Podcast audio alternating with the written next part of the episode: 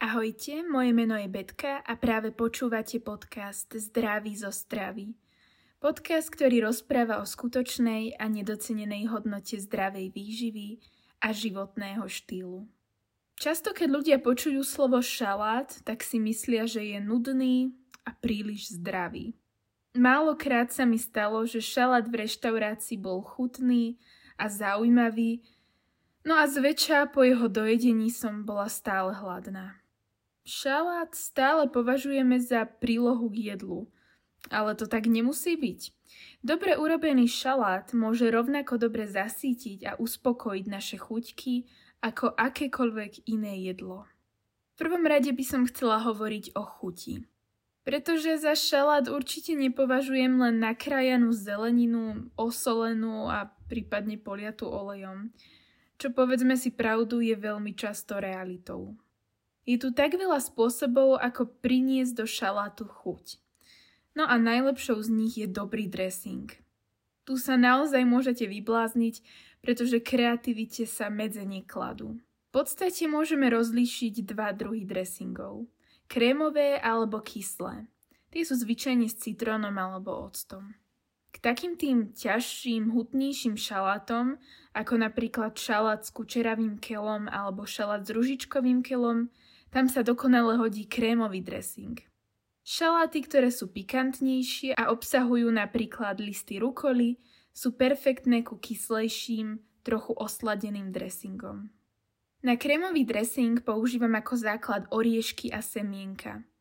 Napríklad kešu oriešky alebo slnečnicové semienka rozmixujem s rastlinným mliekom alebo vodou v mixéri spolu s koreninami, citrónovou šťavou a lahôdkovým droždím, ktorému dodá trochu syrovej chute. Ešte jednoduchšie je použiť orieškové alebo semienkové maslo. Milujem napríklad dressing z tahiny, kde pridám trošku datlového syrupu, citrónovú šťavu a kôru, rozpučený cesnák a koreniny a bylinky podľa chuti.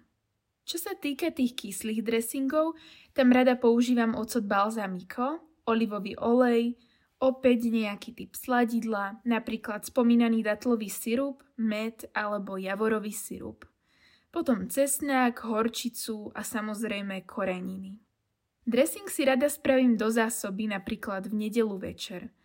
Potom si počas týždňa môžem hocikedy na obed alebo na večeru rýchlo urobiť šalát a nestrácam čas prípravou dressingu.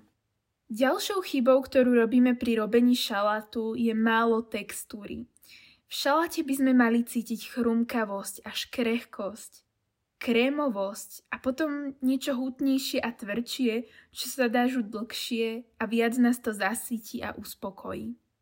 Preto sa nikdy nebojím pridať do svojho šalátu nejaký druh obilniny.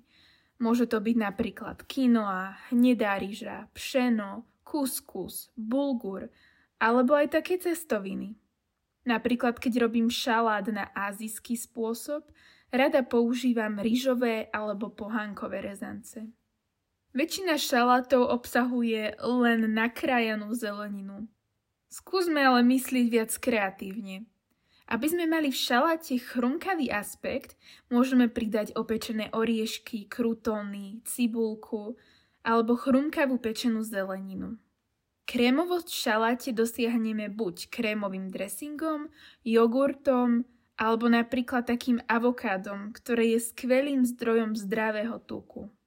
Čo mnohých ľudí nenapadne, a je to podľa mňa veľká škoda, to je pridať do šalátu niečo sladké. Môže to byť ovocie, napríklad mango, nektarinka, broskyňa, hrozno, alebo sušené hrozienka, figy alebo goji. Nakoniec by som ešte spomenula, že do šalátov nemusíme dávať len surovú zeleninu. Skvelú textúru tam prinesie aj pečená zelenina, napríklad mrkva, cvikla, sladký zemiak alebo tekvica. Môžeme tam pridať aj nakladanú zeleninu, napríklad kapustu, redkvičku alebo už spomínanú cviklu. V lete to zas môže byť grillovaná zelenina, cuketa, baklažan, kukurica, špargla. Na určite by som nezabudla ani na marinovanú zeleninu. Šalát sa dá krásne vyskladať, tak aby sme z neho získali všetky potrebné živiny a zároveň aby obsahoval aj bielkoviny, aj sacharidy a aj tuky. Pretože každá jedna kategória je dôležitá pre správne fungovanie nášho tela.